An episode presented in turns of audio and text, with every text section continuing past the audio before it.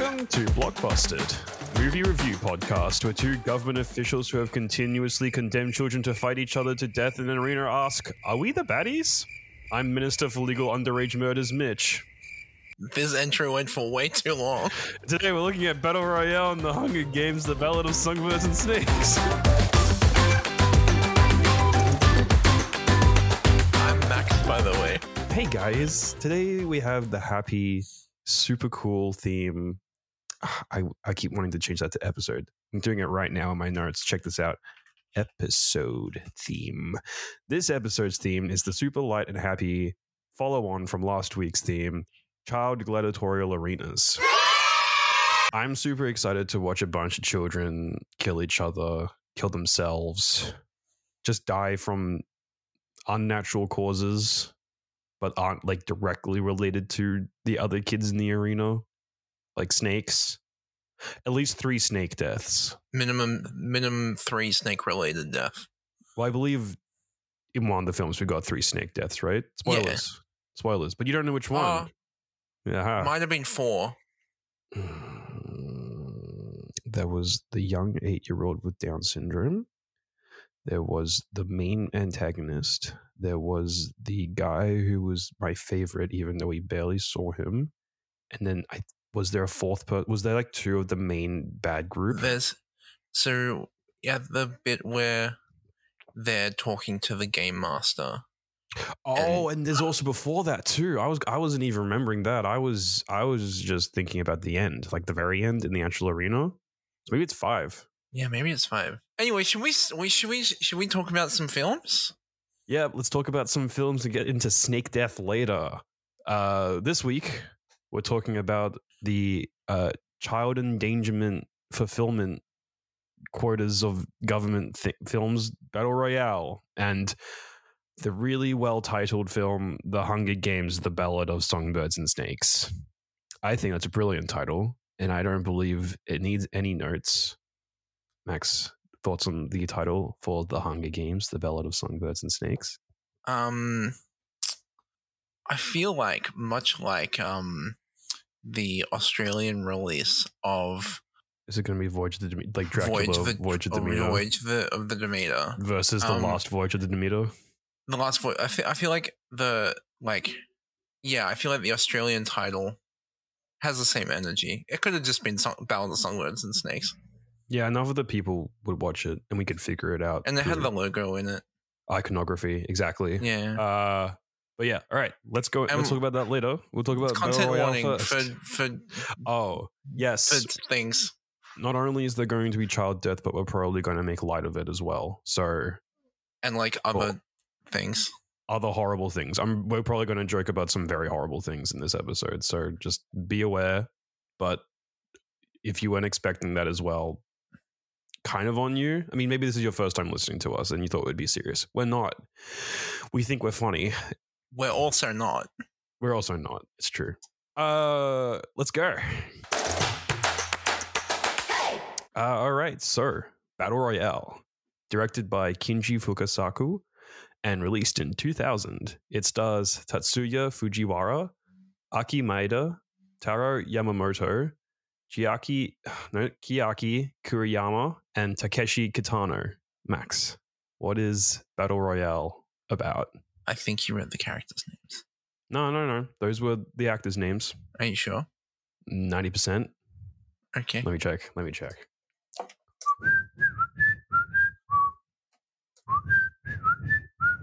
Oh no, it does. There is also just a character called Kitano. Yeah, that's the okay, that's, that's, the main guy's name. Th- that's not confusing at all. Well, I guess it's like when actors called John play a character called John. Yeah. Or like I still think that's confusing. True. I was I was just gonna say that I was I wanted to do a kind of similar thing to last week where we start with like the Hunger Games song, but I realized that if we keep doing that, we're gonna set a precedent where we have to do a musical thing at the start of each episode, and I don't think I could keep up with that for like more than three weeks. Like next week, I didn't, I, think I didn't know there was like a Hunger Games song. It's like the hold on, let me wet my whistle. Literally. Okay. Fuck. hold on. Hold on.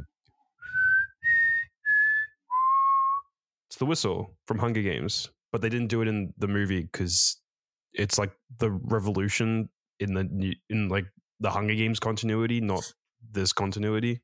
Yeah. Anyway. Uh, Max, what happens in Battle Royale?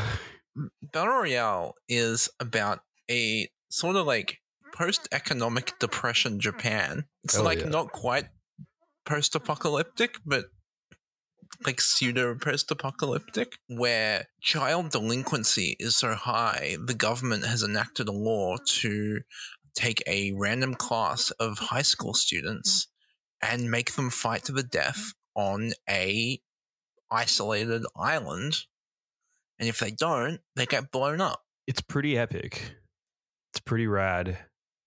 Um, I'd seen this movie once before, and I'd read the book slightly before that as well. I think it was this year I read and watched this movie. Uh, the the book is a mess.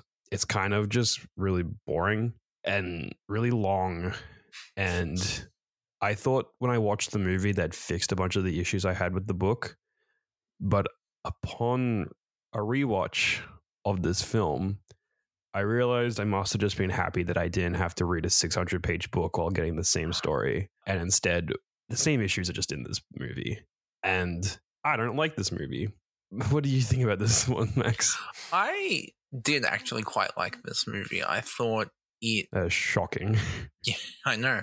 Um I think given the way it's like tackling the subject matter, I think it does it in a really interesting way and it does a really interesting job at um like stylized violence, I think. I think it's it's definitely quite like explicit in what it's trying to say, but also it, it's um it is sort of like it's very busy. It's a very busy film. There's lots going on.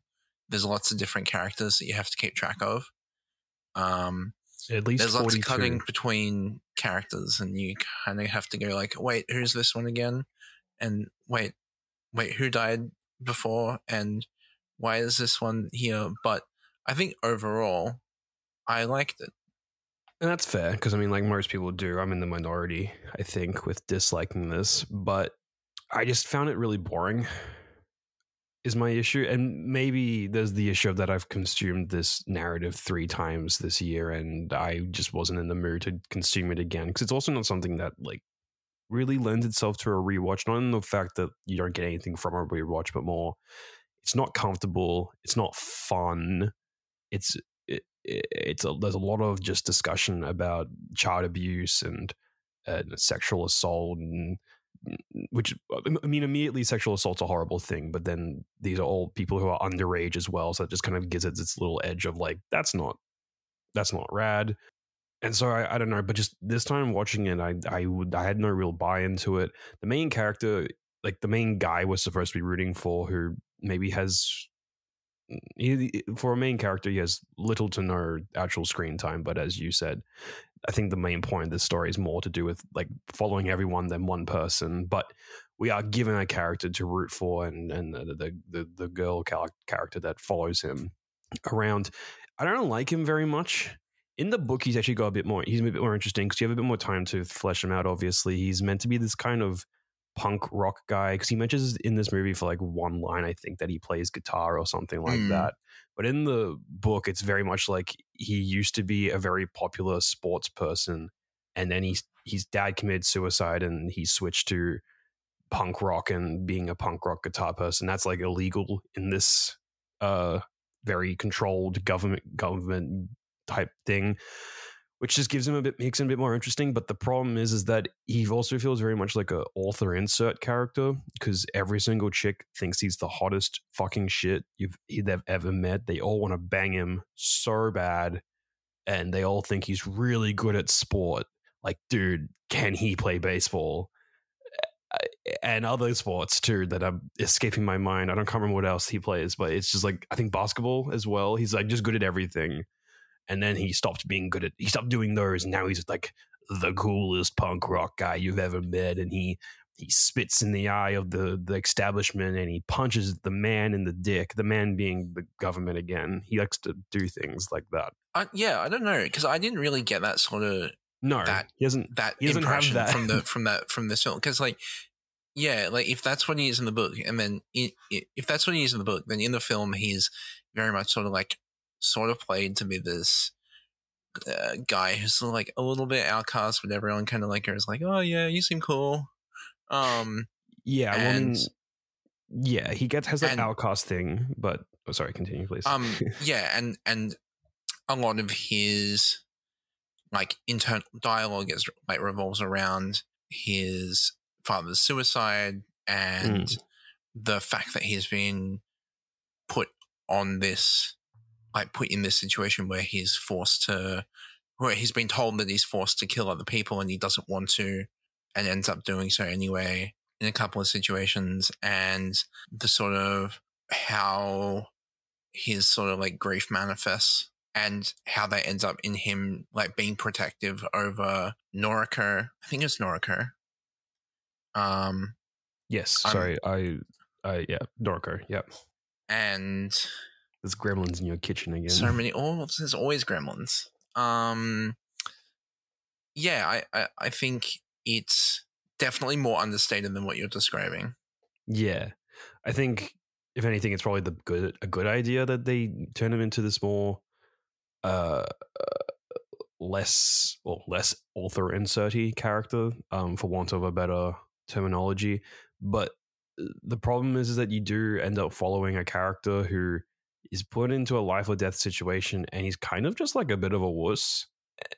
Like at least that's what I. He's just kind of wussy, and you're like, I, you, you're annoying. Cut to someone else, please. Like when the guy, uh, the Sh- Shogo, um, the guy who previously won a battle royale and had the absolute misfortune of being re-enrolled into a different class that also got put into a battle royale, um, which is like that's insane, right? Surely Um it is because that's not what happened.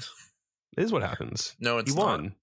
Yeah, he did win. Yeah. Um, it's not clear, and I had to look up the Wikipedia synopsis, but both Mm. him and um, oh my god, Kazuo, that's the worst pronunciation I've ever done, had elected to be, be part of this battle royale again. Wait, seriously? Yes, it's Okay. It's- I've never gotten that from any of the watchings or readings I've done. Yeah, so I sort of like because I was like the ending sort of felt a bit weird, and part of that was because people in my house were talking over the top of it, and I couldn't pay attention properly. That's but- super cool. It is really super cool. I mean, at least there was subtitles.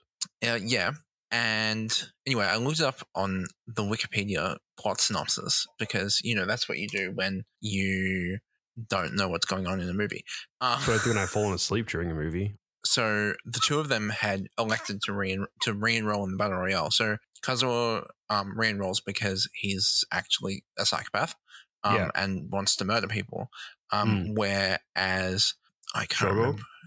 Kawada. Shog- Well, but Kawada is his last name. Shogo is his first name. Yeah, he won the pre- his previous battle royale, but his like girlfriend died to Yeah. let him win, and he No, she Um, shot him. He shot her. no He, she shot him. no She blatantly shoots him because they're hugging and he gets shot Yeah. through the stomach. yeah no she shoots herself. No, he shoots her. No. He rolls down the hill and shoots her. no No, yeah. no Yeah, he shot No. her. no I he was- doesn't. Yeah, he does. No, he doesn't. Yes, he does. No, he doesn't. Yes, he does. Um, uh, anyway, he wants to come back and like take revenge on the government for effectively murdering his girlfriend. And then it turns out like the hacking bit at the end was actually all him, like in with months of planning, and it was used as a cover. I didn't pick any of this up. You were meant to get that from the when he's like points the, when the teacher points the gun at him and is like, "You hacked us all." I'm looking at the wiki because I need to know. At the time of the game approached, Keiko shot Shogo in the stomach, causing him to instinctively shoot her fatally. He shot her. She didn't kill herself. Okay. Point You is, cray is cray, dude. point is, is he As she uh, died, she thanked him and smiled. Yeah. So I guess like she kind of maybe we could we can call it even and say she baited him into doing it Sure. Because she couldn't maybe do it herself. Because I don't know if I could do it. That, that's fucked up. Like shooting Um, yourself. He like planned the hacking attack from Yeah, the that- from like months ago, Yeah, and I did not pick that up at all. I knew that from the book. But That's the um, reason why I knew. but I, that was also in the part where I could not pay attention because my housemates were talking over the top of the movie. Oh wait, no, in the book it's different. So I think the biggest issue I have with this movie is that it's that there's this at least for me, there's this weird disconnect between certain parts of the film. Like there's the there is the killing and the murder and the the yummies like that. Uh and then there's like just kind of these weird parts where it reverts into a uh, what's the word I'm looking for? Uh, a high school drama film But isn't like, that the two point? Yeah, but I don't just because it's the point doesn't mean doesn't mean I think it works.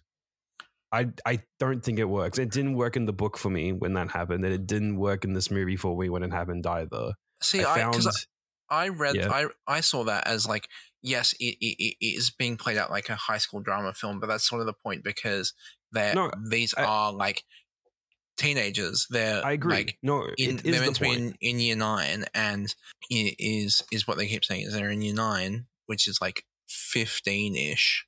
Or is um, it is year nine? I, I think as it's. I'm going to say it's around fifteen. fifteen to sixteen, somewhere in there. Um, yeah, and I think the fact is, is it looks at this idea that it's like, well, on the one hand, they're put in this situation where you have this like Lord of the Fliesy idea where and like everyone for themselves, um, breakdown of Mhm. civilization, all that sort of stuff. Gremlins are back.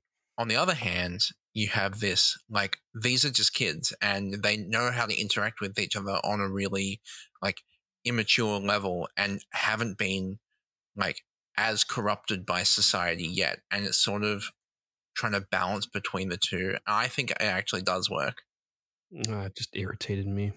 Just like it's just like I don't care because that's the issue though is that we there's so many characters to follow that we don't have enough time to really appreciate one person's drama before they get killed off because once basically once you start to see someone's drama they have a ticking clock until they get shot in the head or stabbed or or or lynched or they accidentally fall off a cliff and stab themselves in the head or that's it. That's pretty much it. Um, some people get like sliced in the neck I said stabbed.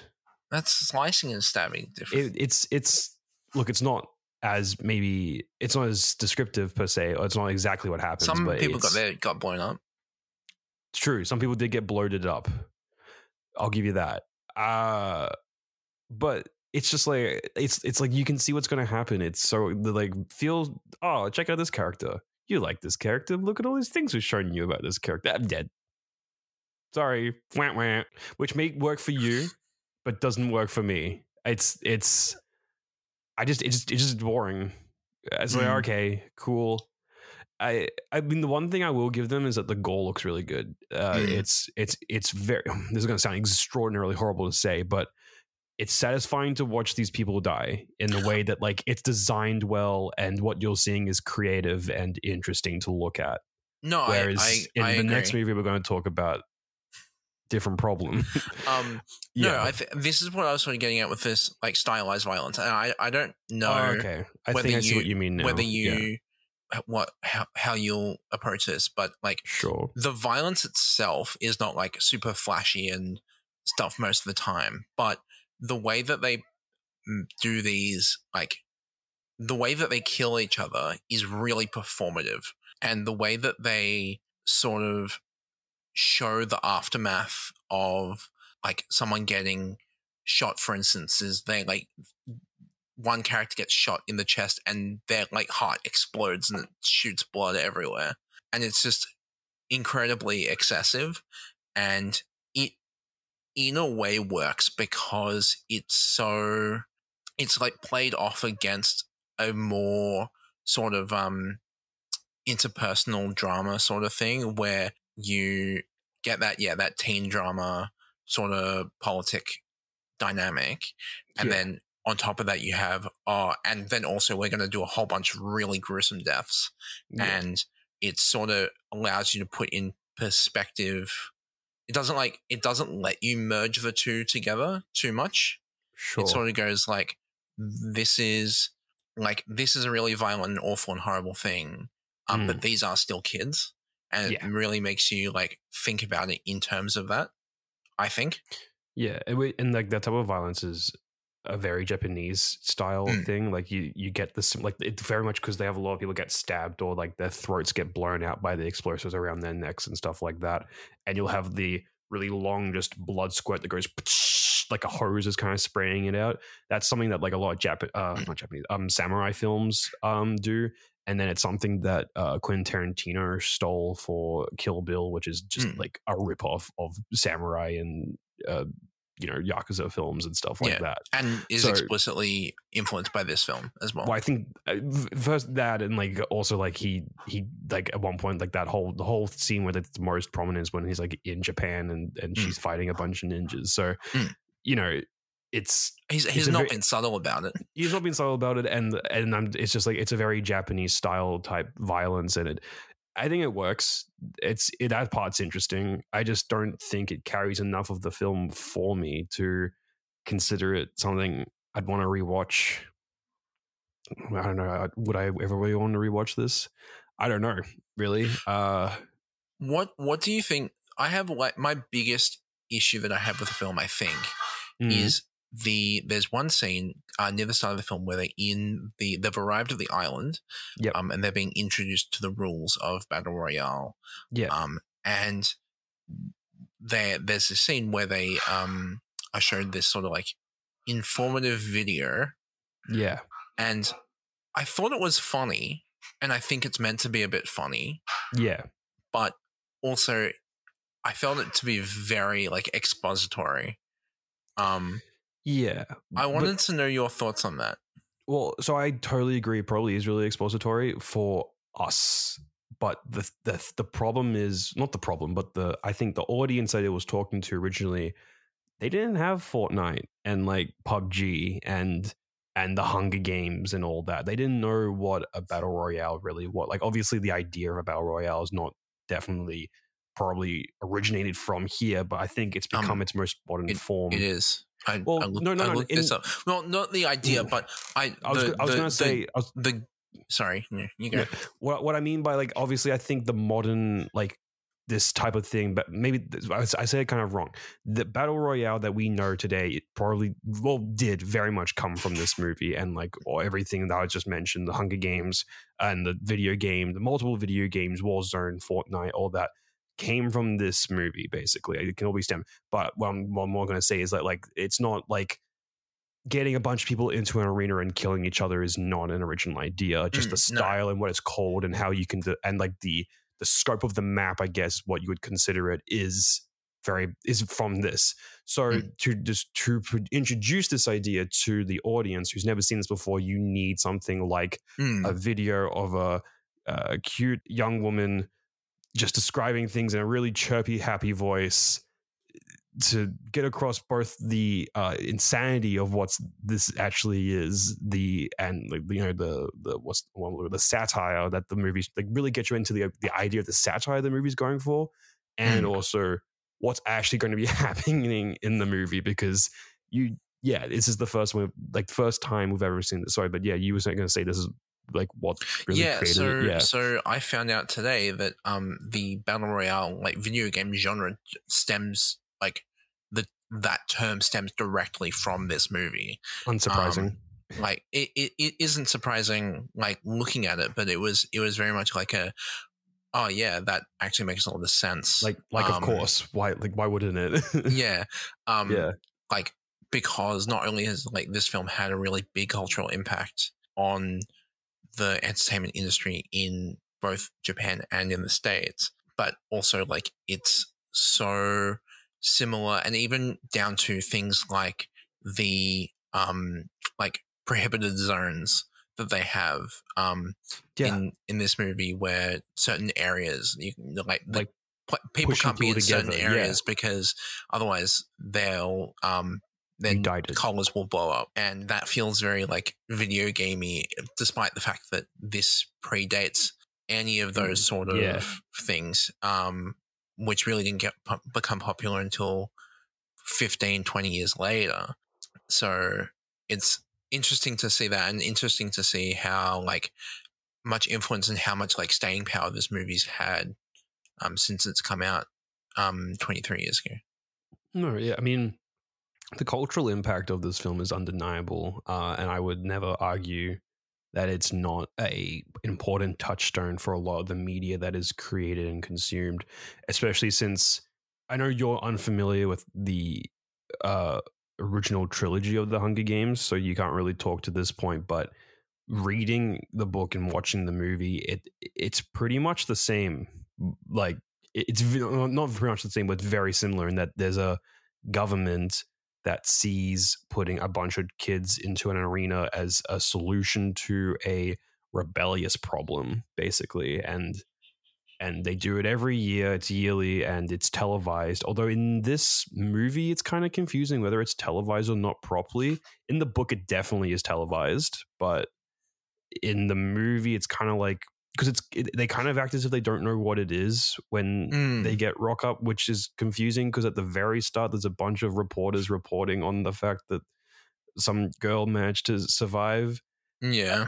I don't know. It's it's that's that's a bit confusing whether or not it's a public knowledge thing or not. Which means because if it's a public knowledge thing, just don't get on a bus, bro. Like when else are they going Mm. to take you? They're, Someone's- don't go on field trips with your Don't go on school. field trips. If, if, if anyone was ever like in year nine, any other because it's only year nine classes that get got. I'm pretty Yeah. sure. Um, so in year nine, just be sick every single time that there's a a field trip. Yeah. If you don't know about it though, yeah, go on the field trip. Like, how are you supposed to know that? Hopefully, hope you're sick, like for that one. But Mm. I don't know, man. I mean, because yeah, like it's like, what are they supposed to know? What are we supposed? I mean, we know what we're supposed to know, nothing, mm. because we're getting introduced to the world. But it's hard to understand what these kids understand because once you think about that, you're not really sure how they're supposed to react in some situations, and therefore some of the tension's kind of just not there for me because I'm going, I don't know what you're expecting, therefore you could do anything and that level of possibility means i have just no like ability i have no expectation which means i can't either be subverted or vindicated in what happens Um, which is just like means it's not interesting. Yeah, I guess like I don't have the context of the book, so for me it was more like yes, you have that reporter at the start, but it it did very much feel like mm, people didn't know what was going on, and you can like the reporter scene, you can sort of act as a bit of an outlier, but it's. Uh, I think for the most part, it, the movie, like within itself, does remain consistent about sure um, like how it treats that and just that it's like the, o- the only people who know what's going on are the people who've done it before and the like n- the majority of the kids don't know what's going on and they're like frightened and they're panicking and that's sort of like how you get a lot of the initial sort of drama in this sort Mm. of story is is the is the lack of understanding and then lack of um like trust that everyone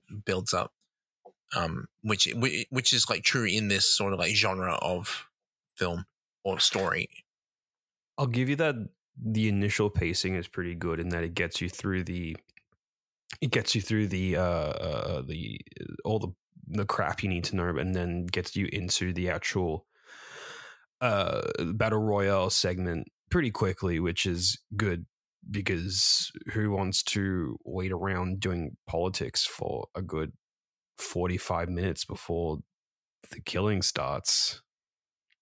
Foreshadowing so yeah, it's just like I can see a lot of good in it. I just think the issue is that I'm I'm burnt out on this story, and I just didn't have fun on this rewatch, and so I I don't know. Maybe in a couple of years' time, I'll rewatch it and I'll go, you know what? I was a dickhead. I should have liked this movie more back then, and I've done that with other movies, and I'll do it with more movies that are to come, and probably a lot of them will be on this on this podcast, I'll be like, you know what? I was an idiot. It'll come up in the mini media for that day or whatever. Um, but yeah, I don't really have much more to say because I'm I'm just moaning now, just saying the same thing over and over again. Um, no, but should we move on to some reviews? well, we should move on to the, um, some ratings. Yeah, that, that's the one I meant. Yeah, that's what I thought. Um, I'm giving it two of the three times they showed the title at the start of the movie, which is out of five. I gave uh, Battle Royale three actually fun weapons that were given out and a handful of guns out of five. What's the fun weapons you reckon? Like the the hook, the sickle, The sickle, um, Yeah, that was the fun. the Taser was fun. Yeah. I really liked the tracker. I thought that was that's actually an inter- that's an interesting because that was actually really cool in the um book. In the movie, I think they kind of don't use it as much, but in the yeah, book, it's it feels a little bit underutilized, but Yeah, um, Well, I see, still liked it. because that's the thing in the book the hacking attempt if i can remember correctly it's actually not really taro who does it it's like someone else who's on the island it's those four boys who hang Mm. out and then get shot immediately by Mm. um the guy with the smg whose name Yeah. I've, Kazuo. that one so yeah it's just like yeah it's this weird middle ground where they obviously had to cut a bunch of stuff to cut a 600 page book down into a two hour Mm. Two-hour movie. movie Yeah, it's two hours. yeah. Yeah. So I mean I get it, but just, you know. Anyway, let's continue on. G'day. It's Mitchell. Uh sorry, not Mitchell. Uh uh Minister for Legal Underage Murders Mitch here to announce the uh upcoming uh, entertainment before the murders uh, Pre murder entertainment. Pre murder Entertainment uh, under the banner of Max and Mitch's Mini Media. I said MIDI Mania. or like, mi- anyway. Uh, this week, I know for a fact I went first last week. So you go first this time, Max. That's good because I've got a great segue. So Oh, sweet. yeah, I know, right? You didn't even tell me that. I'm just good. Just knew what I was going to talk about. I Um, dude. So we had a lot of we had well, I had a lot of fun with with this uh Japanese movie Battle Royale, Oh, hell yeah. and I also had a lot of fun with a Japanese game. Uh, What's sorry, it called? the Gremlins are back. fucking gremlins. Dude, you need to get your Um, house like cleaned out of that infestation. Know they're, just so noisy. Oh my goodness! Like get like a spray bottle. Yeah, no, because if you get them wet, then Oh, true. you like can't get them wet. Get sunlight. Get some UV lamps, and they fry. No, I finally got around to um, playing a game that I talked about previously on Was it watermelon? the. It's the watermelon game, Suika. Hey, Or it Suika game? I think it's actually called. I don't know, dude. Um, I talked about it before. You it's did, like sort of like Tetris and 2048, but spheres. But spheres and a little bit of physics. I had been told by uh, Mr. Manager that it was it was quite hard. Um, well, I, so I played it, and um, I actually didn't think it was that hard. Ooh, Mr. Um, Manager is staring directly into the camera right now with a I look think of Mr. Manager is just upset that I'm better at video games. Well, Mr. Manager, care to comment? this this is absolutely bullshit because the whole like the whole reason it goes viral on the TikToks is because it's fucking hard. And this motherfucker is like last week he's like mm, it doesn't look that hard. And I was right; it wasn't that hard. I won it in in three games. It took me three games to master Suika. In comparison, how much? How often do you play Tetris? Just so we know. I used to play Tetris, like Tetris 99, a fair bit. Tetris 99 being the battle The one- royale the Battle Tetris. Royale Tetris. Okay, but that game so slaps so hard. It's so good. it's all battle royale. it's on Battle Royale all the way down. Um, So I used to play a lot. Like it was my go-to sort of like I gotta just unwind. I'm gonna play some Tetris.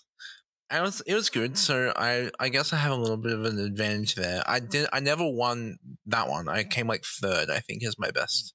Yeah, but you you're going up against the uh the sweats The sweats, yeah. Tetris. That, are you Um, sweaty? At the you sweaty moment, in well, I mean like in Tetris. sometimes it depends on how I'm feeling. Like sometimes it's like oh, I just want to chill, and sometimes Mm. it's like I'm go I'm gonna try and win. But no, I had fun. It's fun. Like it's like kind of chill and just fun and cute, and I liked it. And I think it's like five bucks or something. So It's cheap. if you got a Switch, just like get it. It's fun. Like sink half an hour into it, and that's enough. That's a long time to sink into a game. It's not a long time to sink It's into a game. What am I talking about? I'm just talking bullshit. What did you media this week, Mitch? Well, I've mediated quite a few things this week. Uh, I mediated. Well, I'm, I'm gonna. I have three that I was going to talk about, but one of them I'm not going to talk about because it's the new Scott Pilgrim anime, and I would rather that we were both on the same page when I talk about it, and also give other people the chance to watch it before I talk about it as well.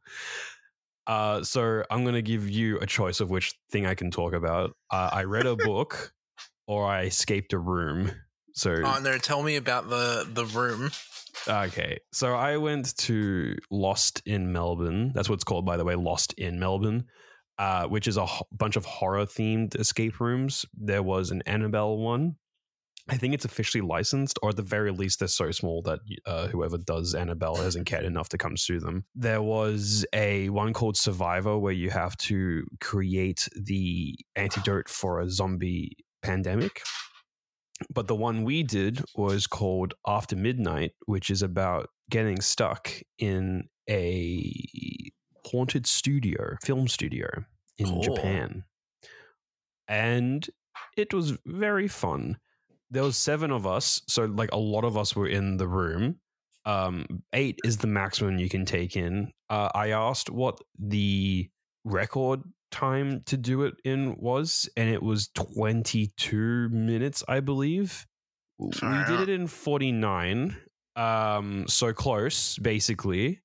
Uh, I just do I do want to point out, I want to point out that that record time was done with one hint. We did ours with zero hints. Uh, well, it's not a record time if they got a hint. That's the rules. That's what it? I think, right? So, do, if anything, for all we know, I won. We won. It's about the team, not me. It's about the team. Uh, yeah. We we were also severely hampered. So uh, so basically, we went through. There was three rooms uh, in this escape room. So it's escape rooms actually. Uh, the first room, you had to do this puzzle. Okay, well, I mean that's every room. Uh, but We the had to first do a room, puzzle in an escape room. it's crazy. I know it's crazy. Uh, no, it was there's like um, we found a bunch of rubber lizards and stuff, and we had to count them, and that was the code for the next room. Uh, and in the next room, we had to look through a painting's eyes to get the right uh, Japanese characters that synced up with a number that we could then input into a lock, which then opened up a a, a casket, which then you hopped in the casket and you were pushed by people in the room or dragged if they're in the other room into the next room, which was pretty cool. It was a pretty cool transition. Um, I offered to go last because I'm a brave boy and nothing scares me ever. It was spooky because I kept expecting uh, what I was expecting was that one time you and I went to a spooky escape room and they exactly came in and freaked the fuck out of us. I'll tell that story after I tell this, but I was expecting that, and that's why I was freaking out a little bit because I was like, I know that escape room employees have really mean senses of humor. um especially to those suffering in a horror themed escape room but no that didn't happen and we got and i got slid through and then we found out that because uh, we throughout we've been told that uh I didn't kill myself because uh, the an actress went missing and it was like, oh, she's presumed dead. She's like, I didn't kill myself. I didn't kill myself. And it turns out the director of a film shot her.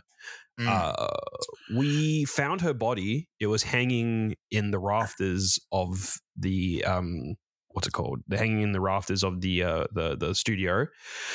Uh, it, it dropped down after a laser pointer was pointed at a bullet hole. There was no bullet hole in her head, and she was hanging. So I reckon she did kill herself. But like, we were told she didn't, though. So I think we found the wrong body. If anything, we just then so it's still a mystery in my eyes. Basically, we don't know. Uh, but we escaped, and that went well. So uh, the story I was talking about before was Max and I used to do quite a few escape rooms together. We used to be escape room aficionados, if you we will. did, and I think it'd be great if we had the time to do it again. But just I it, agree. I was also just thinking this. I think maybe we- we, we should. should- Yeah. yeah, because the only time we ever hang out now is to do the podcast and play D and D. So if we can spend some time just with us two. That'd be nice. Uh, but we did one. I think maybe it was the second or third one. Was it the second one? I think. I, I it was pretty early. remember. It was, it was yeah. pretty early on in our career. Um, we did one which was a it was kind of like a magician, but he was also a Mm. murderer. Uh, and there's a point where you're supposed to lock yourself in the next room that opens up, and we were kind of just like, oh, no, we won't. And so what we Wait, did, well, no, we kept thinking we had missed solved stuff. all the. Yeah. We missed stuff in the first room, and Yeah, so we which- kept no. walking back and forth between the first room and the second room. and so we and eventually, call. we both end up. Did we get? Did we get? A We- so we got a call saying, "Oh, guys, guys, no, don't worry. We're you don't need to go back in that room anymore." I'm like, "Oh, okay." So we went back into the the second room, closed the door. Like, "Oh yeah, make sure you lock the door." I'm like, "Mm, "All right, we'll lock the door." And we locked the door, and both of us kind of looked at each other like, "But what if there's something else in that room?" And right as that happened. They slammed on the fucking door. Like they walked into the escape room, into the first room, and slammed on the door and scared the absolute shit out of both of us. And from that moment on, we we're like, that door remains locked. Like we know, the, we know that was just like a, an employee Like a who guy, walked in, yeah. But f- that terrified the fuck out of us. We escaped, um, Yeah. by the way, um, clearly because we're here now. That's what they don't tell you. If you don't escape an escape room, um, they keep you locked in there forever. Well, not only that, but you have to like make it your new home, and I hope you bring some. Is that how they succulents. get new employees? Yeah, it's the people who don't escape, but like. And then they have just to like get walked out, and then it's like, well, now you work here. Like indentured servitude, I guess. Yeah. At what point do you get to leave? Do you ever get to leave? Um. No. Maybe if someone like replaces you. Yeah, they have an upper limit. So if like a big group of people don't come out, that means like a whole new wave of employees comes in and Mm. all the old ones. But then why are they so helpful? They don't want the same fate to befall you. They're Mm. kind. You have to be kind to be a but that's why they're cruel though as well, because they gotta get Mm. their kicks somehow. Yeah. But yeah, no, escape rooms are great if you enjoy puzzles and you have a friend or two or, Or six. six. in my case. How, how did Uh, it go? Because I've, I've done one escape room with like a big group Yeah. of people. So I've done a couple. The last one I did before this one, I don't really recall how it went, but I think it went fine. But this one, it went really well. It went really like we did really well because uh, there was a bunch of us, and so the way you and I go at least is we'll kind of throw out what we think are the smart ideas, and then you and I will throw out what we think are the dumb ideas, and then we'll kind of just stop there because we're like, hmm, well that's it, right? But when you have like a huge group, there's a lot of dumb ideas. And usually it is actually a dumb idea that gets you through to the next room. Like it's that was the correct one. Like it's the thing that people think, oh, it couldn't be that, or like just you don't even consider because you were thinking way too laterally. And not to say that you're meant to be stupid. It's just like sometimes the simplest answer is the correct answer, and, and Sometimes you're just way too overthinking. smart. That's not what I was saying at all. I'm just saying maybe we're just overthinking it. Sometimes we're too smart for the escape room. Sure, we'll go with that. But uh with in this one, it went pretty well. But because it went so well, because there was just like us throwing out like a shit ton of ideas, and it's just like I we were never at a point where like we don't know what to do. The actual issue w- more came down to which idea do we try first. because we're trying to beat the time. Um, and then obviously the hardest part, the one that really killed us with time was that you had to one by one get into a coffin and then be pulled through into the next room, and that really killed our time. I think, like in all honesty, because you had to do it seven times, and for the, f Mm. the first time as well, we didn't realize that there was a little. The guy, first guy got in, didn't realize there was a basically one of those. You know, on like a back door of your house, you'll have one of those uh, uh, uh, locks, but it's not like a lock; it's a bar that you shove into the wall. Like you pick it, like you flick. I can't remember what they're called. Um, Yeah, they're like yeah, on yeah. gates a lot. But, yeah, yeah. but you, I'm sure you can imagine what I'm saying. It's like a gate type thing where you shove it into the side and you can usually padlock it or something. There's one of those that you have to lift up to let the it roll forward. So we got just stuck on try, trying to basically push a locked in coffin because we knew it went in. We could see the um crease and we could see a little bit of the next room we Mm. couldn't get it in and then eventually we're like oh there we go so that yeah but yeah Also, there was that time that the guy who was in charge of the calculator just was incapable of pressing the correct button, so we had to keep wiping and redoing it because it was a math-based question. Uh, but yeah, That Very also fun. sounds very relatable. escape rooms are fun. They're a little bit expensive. Apparently, they're really cheap actually in Japan. So go to Japan Oh, and do a bunch, I guess. Because it's, a- it's it's a Japanese thing. I didn't realize this. It makes sense Oh. when someone tells me it, but I didn't actually realize it all originated from Japan. But yeah, they have like you can do them for like ten bucks over there. Oh, Like, that's at good. least- They're usually about forty here. Well, it was forty Mm. because it was like a big group of us. Um, smaller groups you have to pay more because More, yeah. Sag. Um, but yeah, good time. Go to Lost in Melbourne. They do good stuff if you like scary. All right. You guys ready for the most succinct and good name of a film ever put to screen? Um, we're talking about The Hunger Games, The Ballad of Songbirds and Snakes. Directed by Francis Lawrence, who did three of the four last Hunger Games movies and released in 2023. It stars Rachel Zegler, Tom Blythe, Viola Davis, Peter Dinklage, and Jason Schwartzman. Max, in a simple way, because this movie's convoluted as fuck, what is The Hunger Games, The Ballad of Songbirds and Snakes about? So, um, as alluded to earlier, I have not engaged prior to this movie in a single piece of Hunger Games media. Well, it's a prequel, so like great place to start, I say. Um, so this is the way that I will put it. I'm gonna do a base assumption that everyone knows what the Hunger Games are. I think you're one of the few people who actually hasn't like like done it. Basically, This movie is about the bad guy from the regular books movies, yep. but he's a like an angsty teen. I didn't realize they were meant to be 18. I thought they were like 25. No, they were definitely meant to be teenagers. I mean, I found out that they were, but they looked 25. yeah, that's because they cast they over, they overcast the ages in films like this. But um, they do. I mean, that's it, right? Is he's an It's angsty teen, be. and it's like it's- the origin of the modern Hunger Games. It's like the the origin of why the Hunger Games became the spectacle that it is, but also why President Snow, uh, Co- Coriolanus, Coriolanus, Coriolanus, no. Everyone has a dumb name in this fucking movie. Coriolanus, I mean, all of Hunger Games is dumb name. Katniss is a dumb name. Okay, like that's dumb. Yeah, call us swamp potato. yeah, like a real, like a real OG. Um, like let's let's, let's read. Let's just read some of the names in this, like before we go on. So there's Sure, Lucy Gray sure. Baird, not Lucy Gray Bird, Lucy Gray Baird, which I- is I didn't mind that one. Lucy Gray, That's I fine. think, is a fine name. Lucy Gray's a fine name. Baird is stupid. Coriolanus Snow. Uh great that um Suzanne Collins called her main character Snow, oh, the main bad guy Snow. Therefore, you can have people wax poetically with his name. Because how else are you supposed to be clever without using someone's name in some form of uh, uh sneaky metaphor like So- snow falls on top or do you hear that boy that's the sound of snow Um, is it is it meant to be that like the people in the Capitol have fancy names? Sure.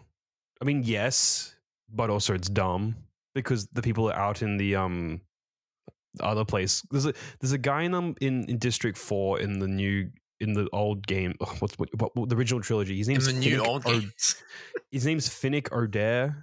That's a dumb name. it's the just main- the main- Irish. It's dumb. the main character, the main, the main, one of the main love interests in the first games, uh, the first trilogy is called Peeta. Now I know you're going to say Mitchell. That's a real name. Not if it's spelled P E E T A. That's dumb. Yeah, it's the it's the If you say it's the bread, Activision. Activision. I was going to say if, if you say it's if you say it's like the bread with Pitta P I T No, it's, no, it's not. which would have made more sense because he's a baker's son. Anyway, God. let's go out. There's a vol- vol- vol- vol- Volumnia Gaul. Who is that? That's? Viola Davis' character. Dr. Gaul. yeah, What is she? uh, She must be French, I guess. There's a character called Tigris, which Yeah. is worse when you realize she actually becomes a cat lady an act like a literal cat lady in I- the later books, which you didn't know this. I didn't know this. She was just like some lady called Tigris, and I'm like, cool, No, like from Kung Fu Panda. Actually, becomes it's spelled different by the way to Kung Fu Panda, but yeah, um, Oh, Uh, because all I was all I was thinking was like they're talking about Tigris, and all I can think is like, oh yeah, Kung Fu Panda. yeah. Well, if I say Pers- Persephone, Pri- Persephone, Pri- Persephone. Persephone Price. What about Hilarius Heavensbee, Wait, no, that was um. Gaius Breen, Domita Whimswick, Whimsiwick, sorry, Pl- Pliny Harrington, Pliny, Festus Creed, Fe- wait, no, Festus. Festus. Still was dumb either the- way. He was the other guy who went to the became a police officer, wasn't he? Yeah, you say that, but he doesn't look like it. Anyway, uh, just dumb names overall. Uh, also dumb movie. Um, it's almost three hours. Is it really? Uh, I wasn't. I didn't actually look it up. I just went to the movie and sat Two through hours. Oh, I'm sorry. Almost three hours. It's two thirty-seven. Two hours thirty-seven. Okay. So, but still too long. Uh, that's seven minutes longer than a Napoleon, apparently. Uh, Napoleon is a Ridley Scott biopic, epic historical film. And yet you managed to beat his movie by seven minutes with your silly Hunger Games prequel. Also, this movie was made with a hundred million dollars, and I believe it's crashing, which is kind of funny. Did you like this movie, Max? This movie was very hard for me to enjoy because I did not know enough about the Mm. Hunger Games universe to understand a lot of what was going on. So is it as someone who hasn't done any other Hunger Games media, book or movie or anything else? Wait, did you do Minecraft Hunger Games back in the day? No. Mm, okay, so no Hunger Games media. that was I remember people playing Hunger Games Tiggy in like primary school. the fuck is Hunger Games? Oh, it's because you slow. Do you slowly become more? Like, do you grow the people? I think who you are? just go out. You get out. I think it Oh. was just like regular Tiggy. but you don't like it was switch. called You like just Hunger die. Games Tiggy. Yeah. You just die. yeah. That's silly. I think you should. You either play the one where you where it beca- it's like a virus and it goes to the next person. No, that's not a virus. The virus one is where it like spreads and more and more people become it. Mm. Or gang up Tiki. Or you play the one where it just switches between people, like a. Or the one where you have to sit on them like a toilet. I beg your pardon. Do you not? Did you ever play that? No, we didn't play toilet tiki at my school, Max. We didn't sit on each other like animals. We we we punched each other like proper human beings. Okay, I okay. So it was actually called Toilet tiki. That's horrible. Who made this up? I don't know. I remember playing it in school. I remember being it, doing it in PE as well. What they did it in PE? Yep. They taught this? Mm-hmm. Um, and if you got tagged, you had to like kneel down with like Mm. like as if you were like A toilet? proposing, but like Oh. a toilet. right. But it'd be like a toilet, right? yeah. And then it to unfreeze, you have to someone had have to sit on you and like, Like a toilet. flush the toilet. Right. Hmm. Sounds shit. Anyway, Sounds, sounds bad. But anyway, so as someone who hasn't like taken in any other Hung Games media, how unapproachable was this? So I kind of like what I know about Hunger Games is I is what I've got from like cultural osmosis, right? Our Is- favorite term. Um, it's a great term. I love the term. My sister was really into the Hunger Games, um, so I kind of knew a little bit. Like I knew about things like the Capitol and the Hunger Games, and That's two things. Katniss. um, you know Katniss. I knew Katniss. She wasn't in this movie. You didn't know, I didn't the, know whistle, the though. I didn't know Did the you know whistle. the Did you know the three finger salute? I didn't know that. That's what the whistle basically. So if you didn't know the whistle, it's unlikely you're going to know Um, the three I didn't know salute. about snow. I didn't know there was a war. Um, I mean, there's always a war on these types of dystopian yeah, but I things. didn't know there was a war. I didn't really know about the districts. Like, Sure. I, yeah. I didn't know a lot. I didn't understand the political system at all. There isn't one. It's just stupid. I just what what I knew was they put kids in an arena and made them fight to the death, and some of them were more wealthy. And they were more likely to survive because it's a metaphor for capitalism. I love capitalism. So watching this film is it's sort of it, it's a very strong three act film where the first act is the build up to the the 10th annual Hunger Games where they decide to make it more interesting. They're going to give all of the raped kids that sounds wrong. That still sounds wrong. Um, It's surely meant to be uncomfortable to say, right? I Like think that's so. by design because you don't. You're not supposed to be like, ah, the kids who have luckily been picked for Hunger Gamesing. No, you've Yeah. been you've been reaped. Mm, no, it is hard to say without being like horrible. Yeah. Um, Yeah. They're like mentoring them to be like media personalities. which is something that's basically ingrained into the Hunger Games and like the Yeah, I didn't like know the- this. Well, yeah. I'm just telling I'm telling you now that like that's what bas- that's basically what kind of becomes the norm and what becomes the Hmm. idea is that these these hunger these tributes become like these celebrity celebrity figures for however Hmm. long that they uh, are alive and any that live the victors they become these ultra celebrities and and often if they're hot they get their bodies sold into sex slavery it's super cool Cool. I did not know that one. yeah, Finnick Odair. Once again, he gets sold into sex slavery, and it's super fun and gross. Yum. Cool. So yeah, uh, Um, you knew those so- things. Yeah, And then, so there's that. And then there's the Hunger Games bit Yeah. where they're fighting in the Hunger Games. And then Yeah. you go like, oh, there's the, look, they're fighting in the Hunger Games and they're trying to prove that this new method of Hunger Gamesing is good. Yep. And then you're like, oh yeah, the movie's going to be over soon. And it's not. Um, and then there's this whole other bit where they find out that Snow cheated um, because of some stuff with the snake related deaths. And um, then he becomes a peacekeeper, which is a fancy way of saying uh, fascist. fascist. um, police officer, police Yeah. officer, if you will, um, where he Militia? goes and stalks his tribute who, Girlfriend, who he thinks is his girlfriend. but she's his girlfriend. Kind sort of. Sort of. I, well, this is going to go into something I have an issue with with the movie, but like, if you want to continue your thing first, Um, or, yeah, So for me, I'm like, I don't know any of the organizations. I don't know who the character is. I don't understand his context to. Oh, I didn't Hmm. understand that Snow was the president then of the of the Capitol. world ca- Oh, of the America, of Pan Am. Pan Am, Pan Am. America. You see a map; it's North America.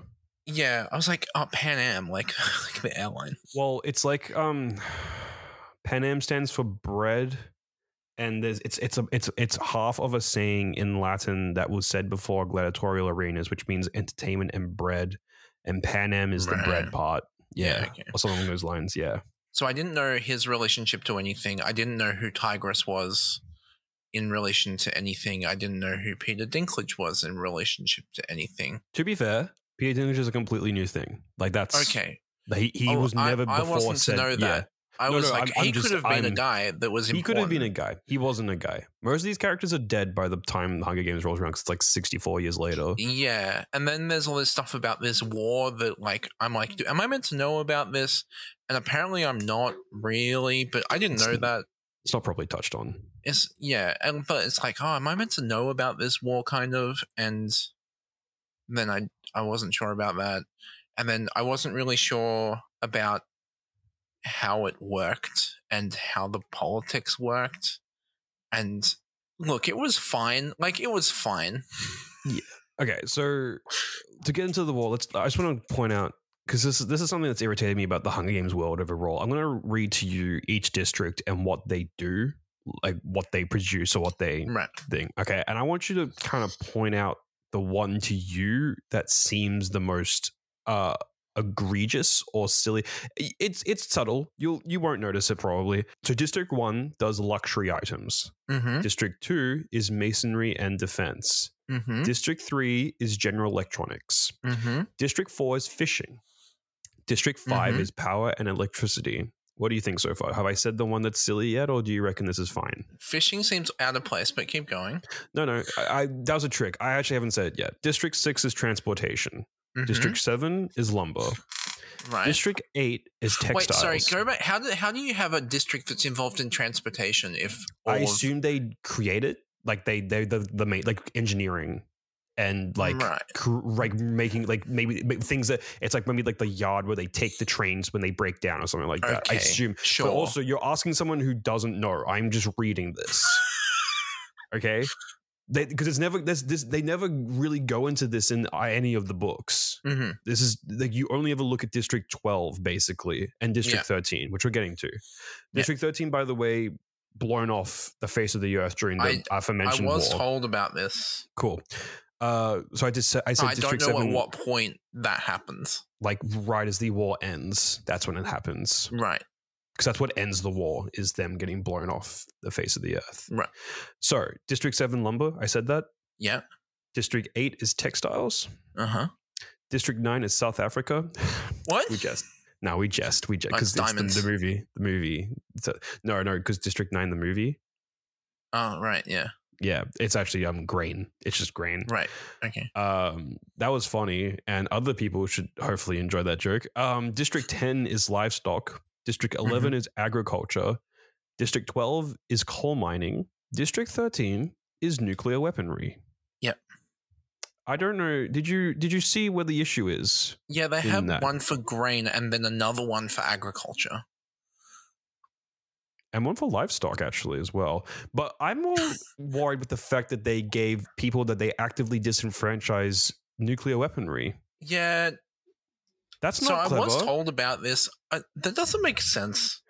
It- so I can't remember if this is, Is meant there to a be a reason for this? well beyond they're too lazy to do it in the Capitol but no because what's what's insane to me is that the wep- the nuclear weaponry that they made in district 13 is definitely state funded it's not like they did that in secret they didn't steal the plutonium and rig a dirty bomb they were given state funding to make nuclear weapons and then send it back to the Capitol it feels like something you do in house you know? If you're a totalitarian government uh, a fascist totalitarian government and you know you have all these different districts that basically act as slave labor and you're actively oppressing them and all this i feel like giving one of them nuclear weapons not a good idea. I don't know. What do you think max? Am i being too silly? I I, I feel like I have this like gut feeling that maybe Hmm. District 13 was like added to for a plot reasons. well so district 13's there from the beginning like Yeah, I know, but, like, books I'm I'm Suzanne Collins. I'm writing the Hunger Games. I'm like, mm, Sure. okay, so there's the Capitol and there's the 12 districts, and they all do Sure. different things. And Yeah. she's riding along, she's riding along, and then she goes, "Oh shit!" But I need nuclear weapons to come somewhere. come from just somewhere. make it come make it come from the Capitol they can do it in-house And then she goes, "You know what? I'll make it come from District 13, well see this is the thing as well weaponry." This is the thing as well. District 13 is actually not destroyed. It's a faux destruction. It between so District 13 and the Capitol come to an agreement because both of them have nuclear weapons because one of them was being supplied by the other. Uh, so they both have nuclear weapons and they both basically say, look, if we shoot these at each other, it's you know, it's it's mutually assured mutually assured destruction. So the Capitol's like, look, if we pretend to blow you to smithereens, will you hide and not come out? And District 13, with fingers crossed, says, yeah, oh, of course. We'll, Wait, we'll wait why would they yeah." do that? Who, who- which one? District 13. Well, they're both at a, like kind of a. We, we, we never see the war. I assume they were losing, but So, also we okay, don't, I don't know. This, this don't was know. frustrating for me personally, and I'm told that it doesn't matter. I was told by a Hunger Games expert that it doesn't matter. Who's the Hunger Game- Is it Mr. Manager? Is Mr. Manager, Yeah, you um, look to your left when you said that, where Mr. Manager is sitting. but I feel like the war that is instigatory sure. for the Hunger Games For as a everything, concept yeah. is important, especially given that like in- this movie specifically. Jumping back to this, um, Coriolanus Snow's father dies in the war. Yes. But Jumped he's also the president, no, he but he's the also- general. or he's a general, but His also the- the he general, yeah. invented the Hunger Games. Yeah, he stole it from Peter Dinklage. Peter Dinklage was like, haha, Lamau. And then his dad was like, haha, but what if actually? But what if haha, but actually? Mhm.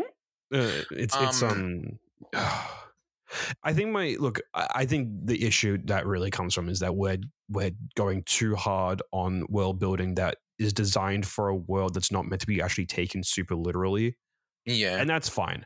We're, we're having a gaff. However, this movie doesn't work.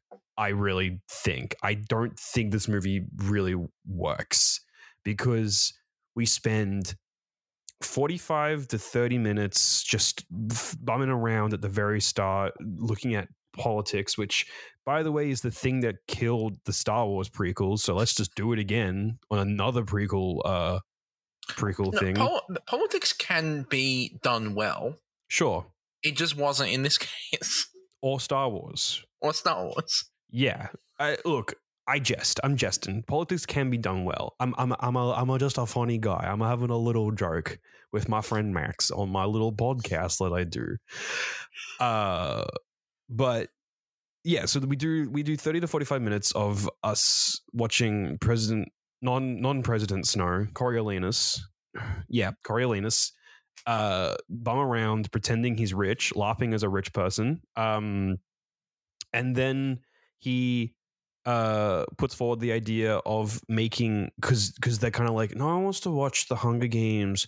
No one wants to watch a bunch of faceless children murder each other because first we like we're not letting anyone learn who they are so no one's getting any emotional attachment so therefore no one really wants to watch the horrific events of this gladiatorial arena where a bunch of little kids run at each other and smash each other in the face with with pipes and shit like oh i just i just don't understand why this isn't working But secretly, Peter Dinklage doesn't want it to keep going. But the chick who runs it does. She's That's the problem. She is crazy. And to be honest, Viola Davis is probably my favorite part of this whole movie. She's Yeah, so she much was fun really to good. watch. She was she really was good. really good. I wish she was in a better movie because damn, did she just eat up the scenery? I love Viola Davis. She's probably like the most the most best, one of the best things about DC universe. And there's not a lot of good in that DC universe, but I think she's getting carried over. So that's excellent. But seriously, she's great. But the idea of making it into an actual like uh spectacle an actual entertain entertaining show is like completely foreign to her. It's like it didn't cross your mind once to make the games fun. Like you know what i mean? Like it didn't cross your mind to turn it into uh like a spectacle to get people Mm. involved to make it social to you know have people learn who these people are have people want to make bets that you didn't think about that once? You have to wait for like some random kid whose dad died 10 years ago to tell you about it? It's crazy to me right? Like am i am i being unfair here? No, I think it, like it's it's um it's very strange that it isn't more apparent to the people in the movie that like this is the course of action. Um, because not only so so part of well one of the running themes is Coriolanus Snow learning or learning um scare quotes learning um what the purpose of the hunger games is. And he we, starts what is off the purpose again? What- it's, it's just meant to be like a microcosm of the world right? So so he starts off he starts off saying like, oh, it's a punishment for the districts. yeah Um, which is not correct that's not the right uh, answer which is not the true. Well, Well, that's not what the movie wants us to think that's not the what right the movie answer. wants us to. eh, it is though It is a- just a it's- punishment It's punishment for the districts for misbehaving, and then he says, "But I, then I felt that was wrong." This is the scene at the end where he recaps Yeah, it yeah, yeah, yeah. conveniently, well i didn't um, understand it that's the problem and then he says, "And then I thought it was a reminder for the Capitol to keep Mm. us in line because we're all naughty little boys." yeah And then he went, actually, it's um people just like that, Lamau. And then Viola Davis is like, yeah, I agree, Lamau. Um, let's keep making kids murder each other in horrific and brutal ways. Um, and I'm going to jump in here because I think like if, I, I, I, I, so the whole point of this movie is to be why did the worst man alive in the trilogy become the worst man alive in the trilogy? The it's because he was always like the that. worst. He was Yeah, just always he's the just worst born man. like that. We didn't need a movie for this. He doesn't grow because what would be interesting in this movie is if he starts out not being the worst man alive and becomes it somehow. I thought he was going to get betrayed by Rachel Zegler, or Mm. he was going to like like he was going to have to. She was going to do something, and it was going to put his family at risk, or something to make him have a turn.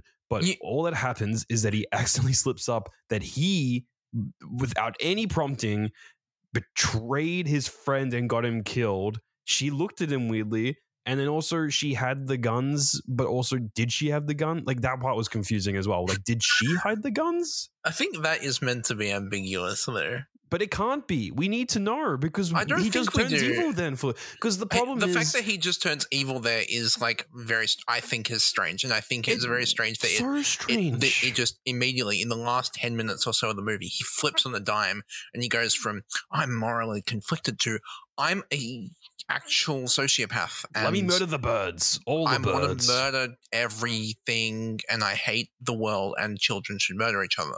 to make it more Um, in, like more concise to our listeners because what we often do is we'll mention something offhand and not really go into what we're talking about what happens is and i actually walked out to pee during this part so i might need max to um probably discuss because this is the by the way one of the I think the first movie in living memory for me at least that i've actually walked out to pee in. So Uh, mine, mine was a better, better movie to do that, and that was um, uh, Fantastic Beasts and Where to Find Them: Crimes of Grindelwald. oh you could have just peed through that whole movie honestly. That's not a movie worth sitting around in. But no i for in, in my mind he'd been bumming around the district 12 for like ages. I had drunk a 600 milliliter no sugar uh, vanilla uh coca-cola.